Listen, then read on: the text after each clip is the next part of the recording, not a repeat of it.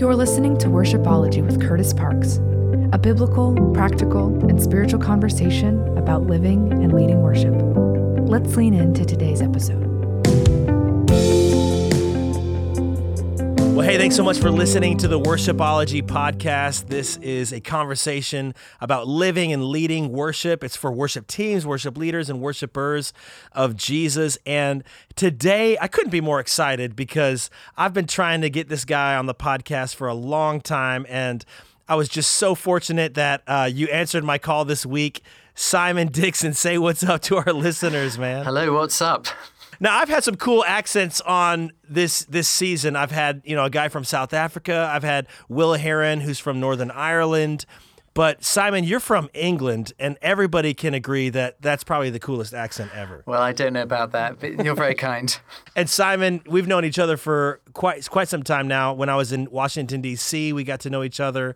Um, you were on the board of the church that I planted in Nashville, Bridges Nashville, and you've just kind of been a calm and wise voice in my life uh, for many years. And man, I just think it'd be so encouraging to get you on the podcast and just encourage some of our listeners with your story and just with your experience in worship, man. But for those who don't know, Simon Dixon, uh, maybe just share just a little bit of your story. How'd you get started with ministry and music and worship? Mm. Talk about that. Okay. Well, thanks, Kurtis. And it really is such a joy to be with you, brother. And um, thank you for inviting me.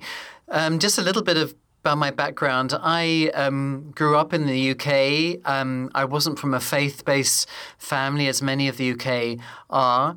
And uh, wow. my schooling was actually in an Anglican school. So ironic now that I work for an Anglican church. So I knew all the liturgy um, back to front, upside down. I sang in the school chapel choir, um, but it did not access my heart, unfortunately. So it was a number of years later. I had then gone to music college. Uh, I trained as a classical um, concert organist, um, pianist, conductor, singer, that sort of thing and wow. um, and I really uh, was earning my living and playing in cathedrals up and down the land, and really came to the end of myself. Um, I was really very nervous, anxious all the time with all the performances that I was putting myself through. And uh, a great friend of mine and his wife prayed that I'd be willing to um, go and hear Billy Graham, who was coming to London. It was his last visit. And uh, wow, yeah, I know. And so they um, they prayed so well that I actually asked them. Um, I saw that the adverts for Billy Graham in London, where I was living, and I said, "Are you going to hear Billy Graham? Because if you are, can I come with you?" wow. Yeah. So um, it still feels emotional just even remembering that, that because I must have crawled into that auditorium and I, I felt that I heard the truth for the very first time. And um, wow. the words that Jesus is knocking on the door of your heart, but that there's only a handle on your side, as it were. He's not going to force himself into your life. You um, have the choice of welcoming him in. So um, that's exactly what I did. And in that moment, um, I got myself in front of Billy Graham because I thought, you know, I must do it properly, and uh, I was I was filled with what I know is now the Holy Spirit. Um, I'd heard about something called the Holy Ghost, which sounded rather scary in the Anglican liturgy, and so I I I was transformed. I was gloriously forgiven, and Billy Graham said um, that there may be idols in your lives, things that you've worshipped up to this point that you need to lay before the cross before Jesus. And I knew that I'd made music uh, my idol. It'd been my source of everything of self sufficiency, um, self worth, security. And so, in that moment, wow. um, bearing in mind it was my career, I was willing um, to give it all up, give it all up, just because of the few seconds I'd experienced at that point of, of knowing Jesus in my heart. And um, gloriously, the Lord uh, forgave me. I, I confessed that I, uh, that I had made music an idol, and He graciously gave it back to me in an instant. And I, wow. um, I have given a talk which I call from performance to praise. And that's really what happened to me in that moment. I went from a life of performance, um, nothing wrong with performing, but um, it was all about the performance. So it was all about me, uh, to, to really learning to worship. And the following 20 or so years have been about worshiping Him, our Creator, and rather than being reliant on myself. So all the anxiety went away, and um, I shortly joined a, a church. Um, that had contemporary worship. So up to that point, I'd only experienced classical um, music, classical worship, and I joined a, Yeah. a, a church called Holy Trinity Brompton, which some of you may may know. It's the sort of the, the founder of the Alpha Course, and Amazing. yeah, and I um, limped into there, and and to cut a long story short, I ended up on staff there. And they wanted to see whether we could integrate the classical music and the organ with contemporary worship.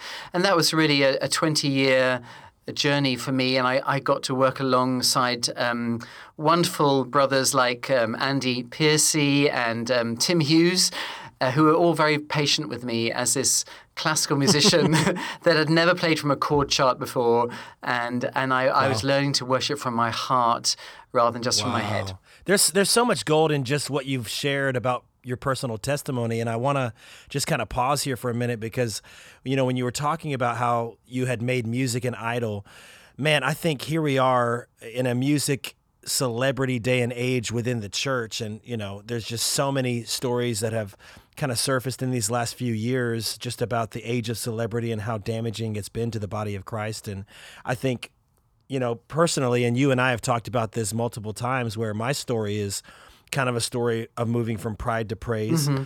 Um, you know, I was I was pursuing. I wanted to be famous, and, and God got a hold of me, and um, it was a small group leader by the name of Chad Usherwood in 2008 who said, "Kurtis, are you here to make your name famous or God's name famous?" and that question changed my life. Yes. And and I, I would love to hear just some thoughts about how you were able to move from a place i mean it sounds like the holy spirit did a miracle in your life mm-hmm. how were you able to really let go of music as an idol as a way of identifying your your own self and really give it to the lord and what would be that piece of advice that you would tell somebody who's maybe struggling with that right now that that if they if they were honest and they said hey if i took the stage away from you if i took your microphone away from you how would you be doing Right.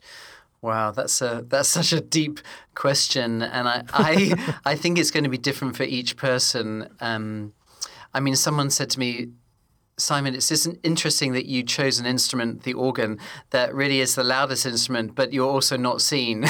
so most organs, Ah, that's so good. and that really sort of summarized my my character. Um, that I, in many ways, I it wasn't about me. I didn't want to be famous or, or seen. I actually wanted to be hidden, um, but I some but I wanted to make a loud noise, and so really, I th- Wow. I think um, for me, it's even to this day, I still uh, lead worship thinking, Lord.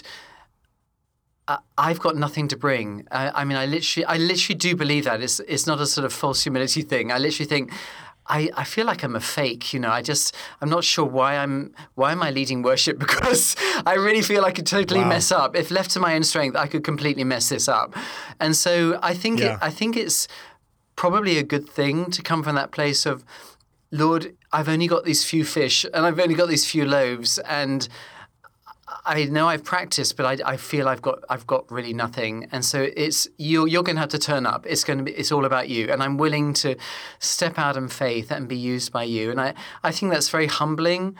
Um, So that that that's kind of where I where I've been coming from. I think all these years. I think it's so important for us to recognize that, you know, we come to a place of leading worship, that that it's really the Holy Spirit that's leading us. Yes. You know, when you- when when you were sharing your story, um, you know, I'm just constantly. I think so many worship leaders that I talk to, and whether you know they've been doing it for a long time or just started, there is always pride creeping at the door. There's always this potential of like, man, look at look at this position that I have, or or you know, if you happen to get a song on the radio, or you mm-hmm. happen to have a song that other worship teams are singing, mm-hmm. you know, th- everything in our flesh points to ourself. Mm-hmm. And I think that's why Paul writes, you know, you got to daily die to the flesh. And, um, you know, Simon, you're just somebody that, you know, it's so funny because you are uh, such a gentle giant. And, uh, you know, it was so funny because we were, uh, there was a whole bunch of worship leaders in the DC metro area that came together for we would do quarterly breakfasts. And I remember one of those times we were watching a video from Tim Hughes and the whole crew at Worship Central and HTB and in the middle of his video he gives Simon a shout out and and we all everybody in the room just looked back at Simon like what and you're just kind of like sunk in your chair a little bit like oh man the the word is out and but I think the way that you carry yourself is such a testimony um, to what God's done in your life and you know what what's one more piece of advice just in that mm-hmm. battling pride mm-hmm. uh, and we'll move on for sure but I, I, just i think this is striking such a chord with so many people right now mm-hmm. um, and it's so poignant that you brought it up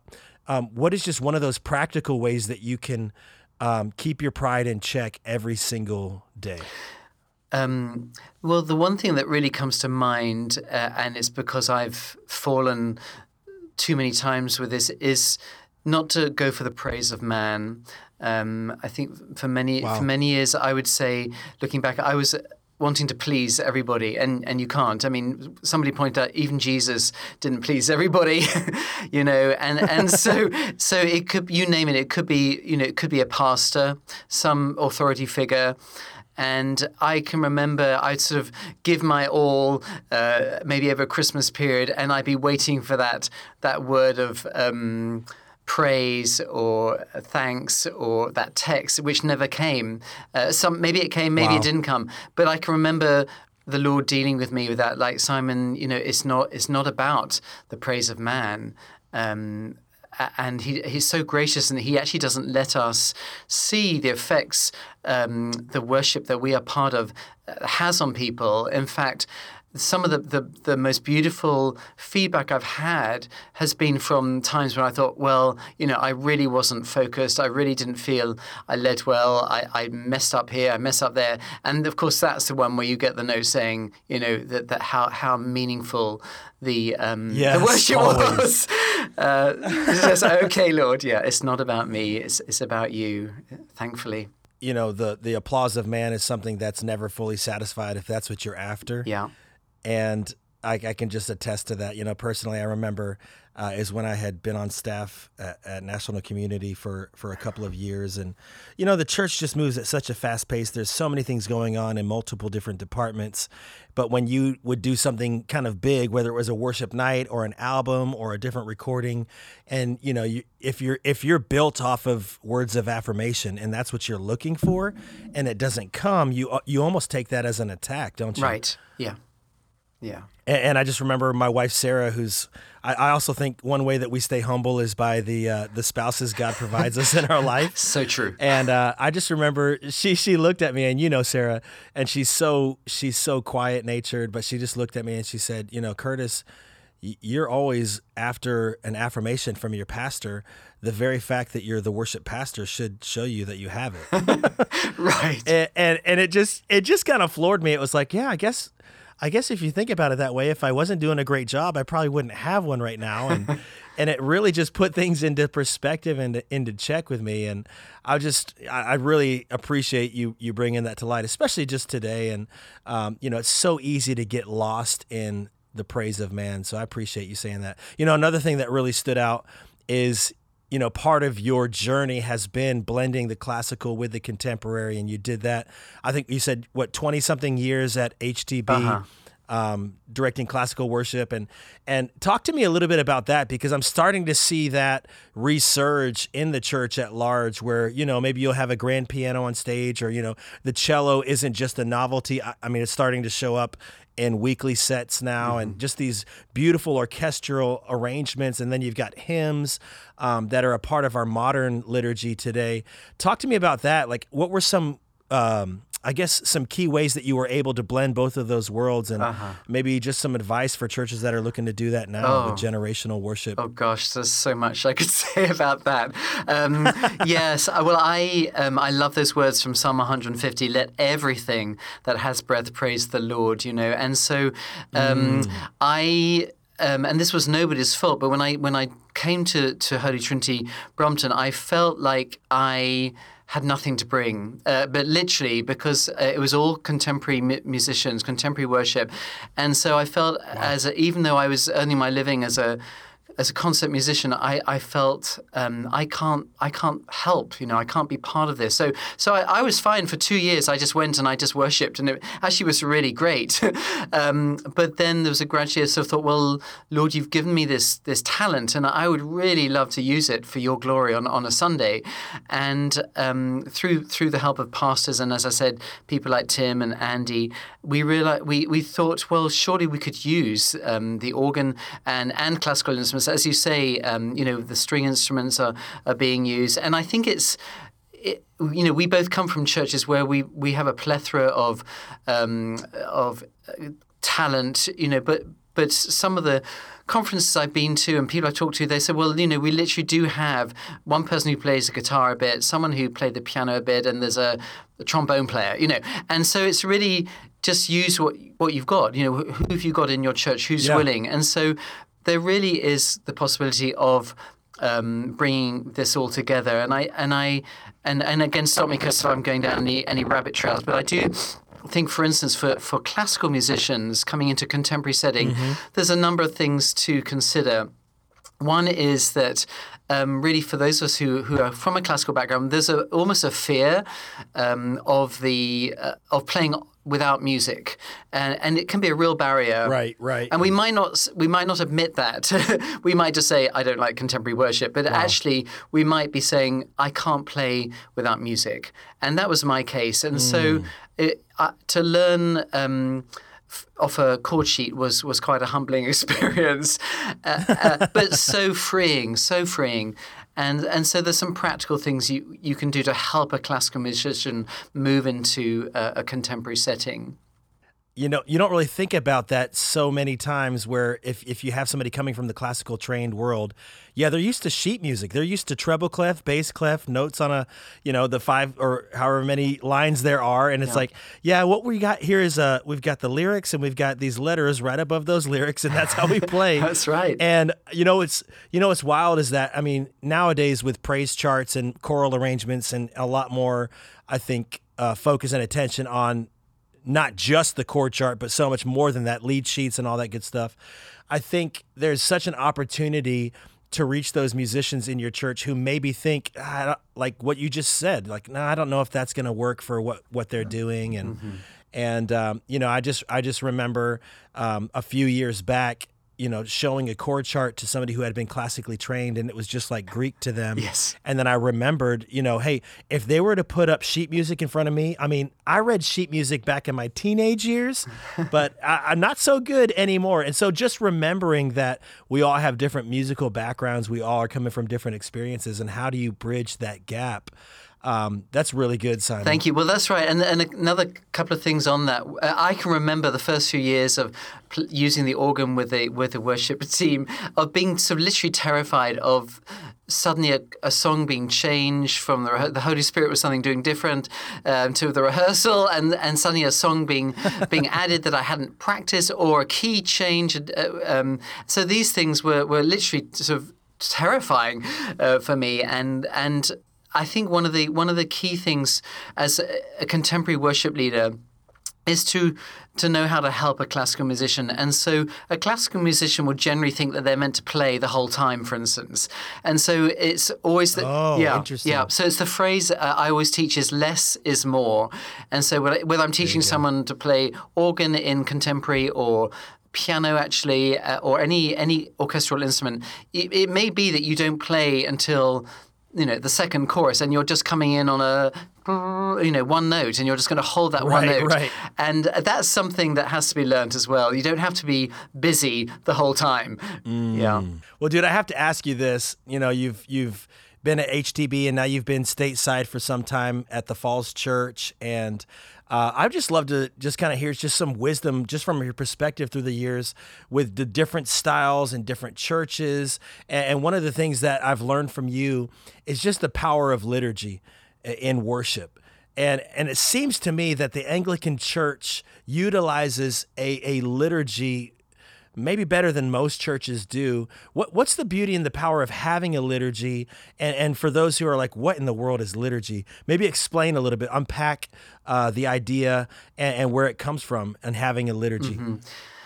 Yes, the yeah the Anglican Church and I certainly didn't appreciate this growing up, but I have come to appreciate it now. It has a, a way of worship that it kind of goes back through the ancient um, days of, of worship. And so we have sort of set ways um, in our in our service, as it were.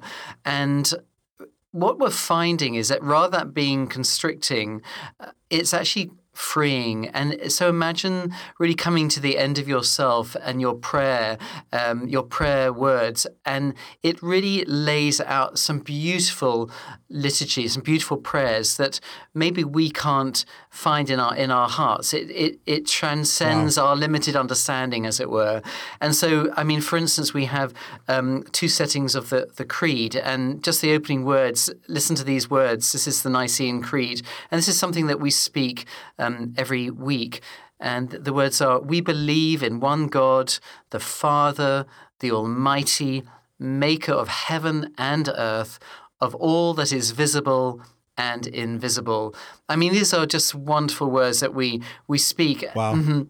And we were um, actually, well, I was actually at a, a, a songwriting conference that, that um, dear Matt Redman was um, giving last week in, in DC, and we were talking. Were you there? Yes, were you there? I didn't. Oh, you weren't there, were you? No, no, I didn't. I didn't make it out, and I, I really wish I had been there, man. Uh, it looked so. It looked amazing. Well, it's awesome, and I've got I've got a few little pearls of wisdom I wrote down. That, um, I'm happy to share uh, here if you if you want. But we were talking about the beauty of, of liturgy, and he he was saying that he doesn't experience um, in church um, the the gift of confession.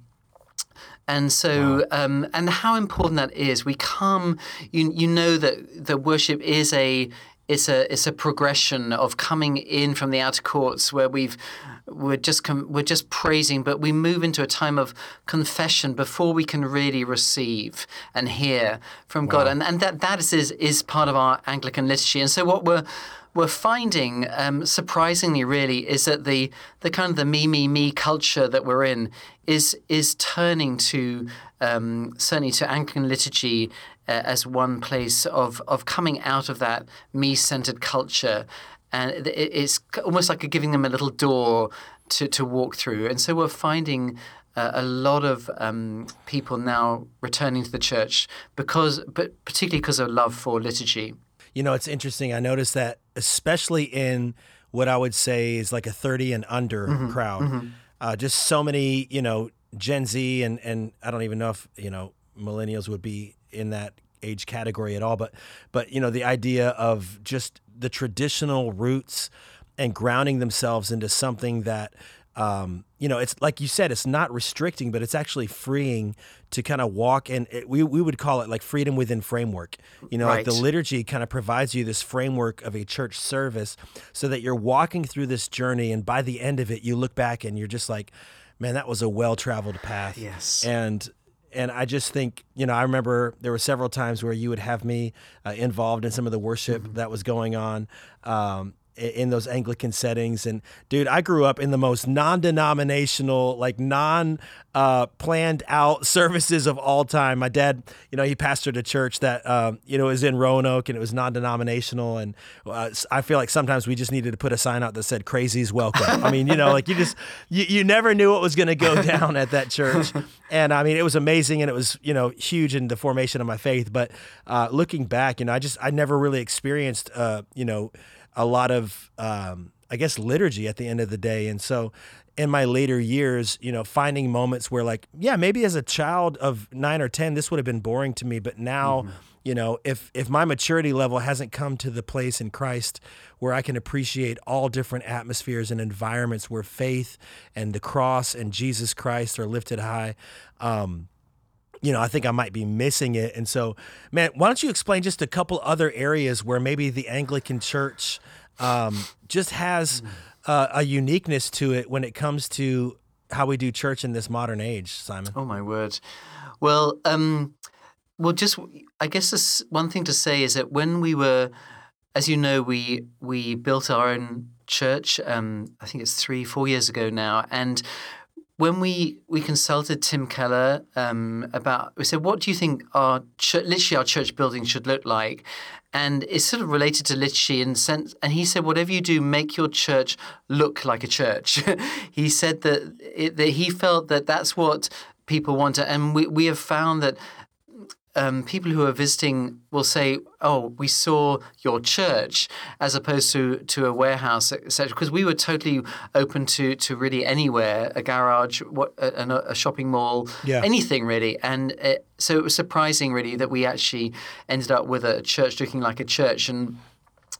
So with it, within that, uh, there is this sort of ancient traditions of, of liturgy, and I suppose, uh, well, a couple of things to answer your question. One is is um, taking communion. Um, that's a, a very important part of our Anglican liturgy, and we we have a, a communion service every every Sunday at, at eight o'clock, and then twice a month in our other services. So we take the Eucharist, and there's a beautiful um, way that, that that we do that. We, we, we sing a Sanctus, we sing an uh, an Agnus Dei, Lamb of God, um, a- a- and there's just a, a beauty and a reverence about.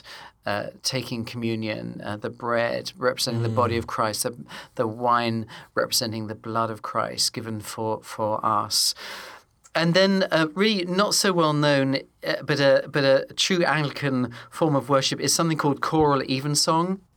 And we don't do that Okay. very often here, but it's in. If ever you, any of you go to, to the UK and go to London, I would really recommend part of your, your time there going to somewhere like Westminster Abbey or St Paul's oh, Cathedral, and they, they offer this sort of afternoon sung liturgy service uh, most weekdays, and um, it's just beautiful. As I said, everything is sung, so you have the choirs. It's just beauty, uh, transcendent beauty of liturgy.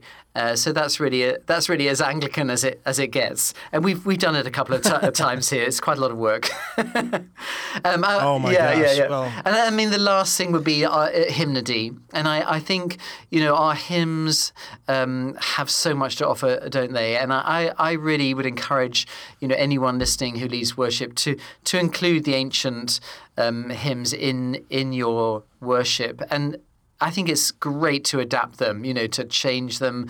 But there's there's again, if you think of some of the Wesleyan hymns, and, and we're not talking Anglican now, that we're talking Methodist. Um, but Right, but right. but the beauty that the scriptural truths in our hymnody is something that we we really want to tap into.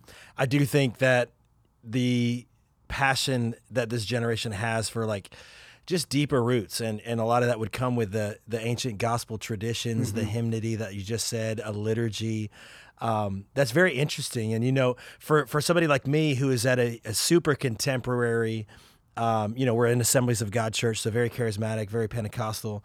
Um, but finding those moments where um, there's like these rhythms, you know, so like every second Sunday we have baptisms in our service. Every first Sunday we take communion as a church, and it's just it's just a step towards, um, you know, kind of getting grounded and rooted in things that uh, you look forward to. There's like this longing. There's a there's an eagerness that comes with like, oh, it's Communion Sunday, or you know, it's and, and I think, you know, what you said about confession is so powerful because I do think that there's not a lot of uh, churches who make space for that.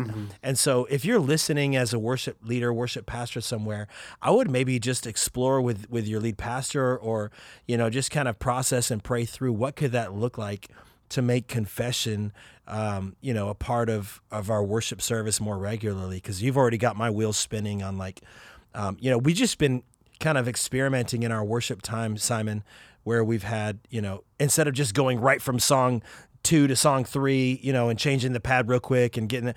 We we just created this space. Ah. And so like even like yesterday yesterday was our sunday service and we just kind of just played a pad and just kind of it was like i don't know maybe maybe four or five minutes of space but it was like mm. you know we had just finished singing the song I Speak Jesus. And it was just like a moment where, where in your life do you need to declare the name of Jesus? Where do you need to focus on his presence? What do you need to pray about right here in this moment in our sanctuary, like in the service? And it was powerful, man. And I think the more that we um, kind of get out of our box and just allow the Lord um, to mix up our rhythms and to shake up our, you know, production and all that stuff. Those are special moments, man. Well, dude, mm. I want I want to kind of bring us into a, a, a big question here. Um, just from your perspective, man, what are you seeing big picture when it comes to worship in the church today? And I'm talking, this could be, you know, hey, maybe there's an area that uh, we need to focus and, and get right with the Lord. Or maybe there's an area where, man, yes, you're hitting it on all cylinders. This is going great. But what are you seeing big picture in the church when it comes to worship today, Simon? Oh, wow. That's a big question. I, I, um, I feel really excited and, and hopeful about um, worship generally. I think we will always remember the, the COVID years, and, and they were they were hard years for, for for many of us, and mm. um, certainly for me personally, they were very very hard. There was some personal tragedy, and yeah. um, anyway, I, I think coming coming we, are coming out of that time.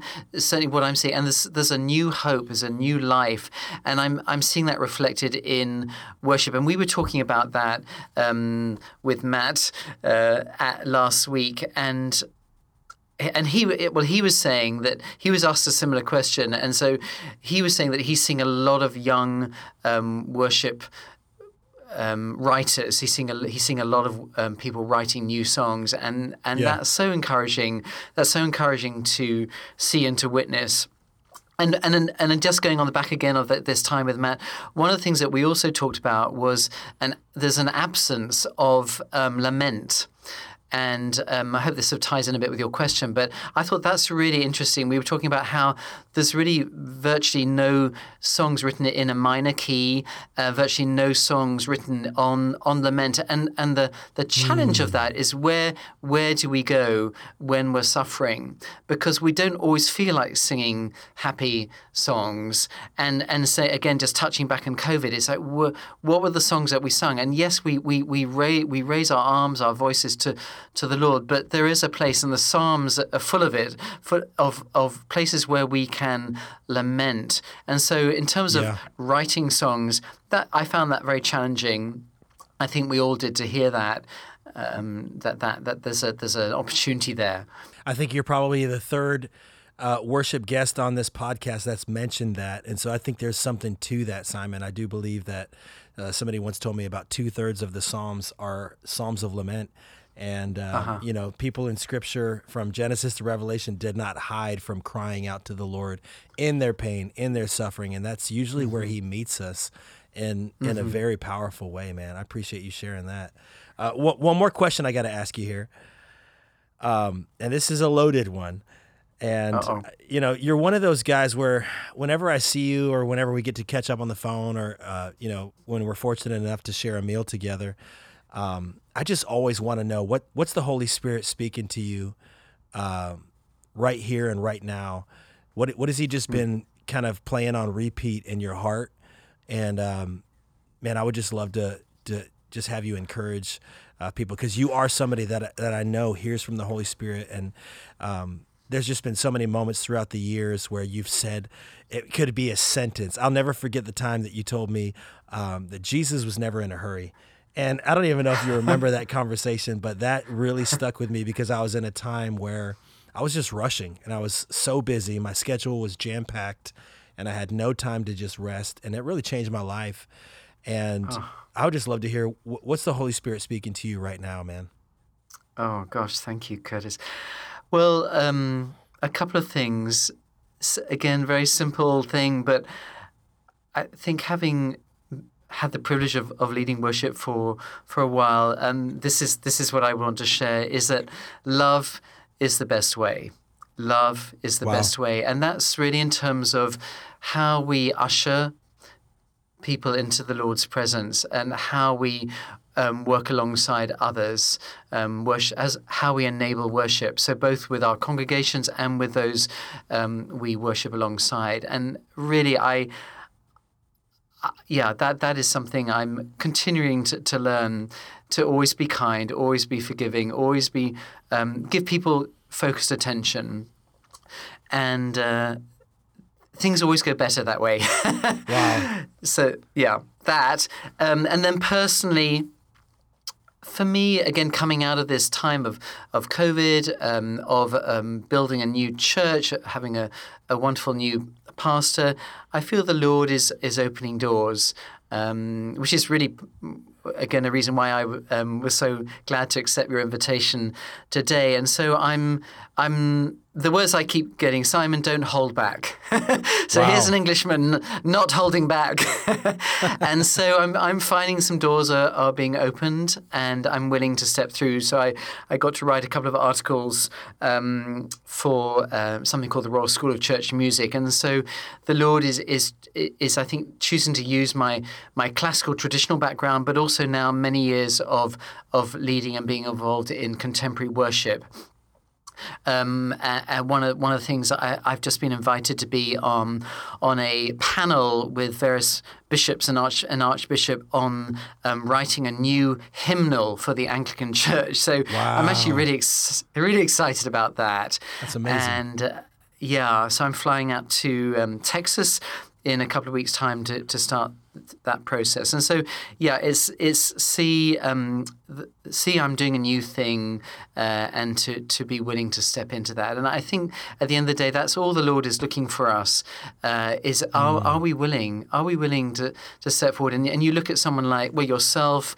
Um, just w- just hearing from Matt Redman, who's just stood the test of time. Yeah. Uh, he's been willing to, to step out, and and what a blessing you know that he has been and is to to so many others as a result of that. I love that. If you're not encouraged by that, uh, the Lord is doing a new thing. Look for those open doors. Don't be afraid to step out. That's so good, Simon. Um, I'm excited for you, man. And, you know, when I was just kind of looking up some of the things that you're up to, I see that you're involved with the C.S. Lewis Institute. Um, That's exciting, man. I mean, you're, you're just such a legend, such a kind heart, and uh, you got so much wisdom to share. I appreciate you spending some time with us today on Worshipology, man. Thank you, thank you so much for having me. You've been listening to Worshipology with Kurtis Parks. To learn more and to find resources for worship leaders and teams, you can visit kurtisparks.com.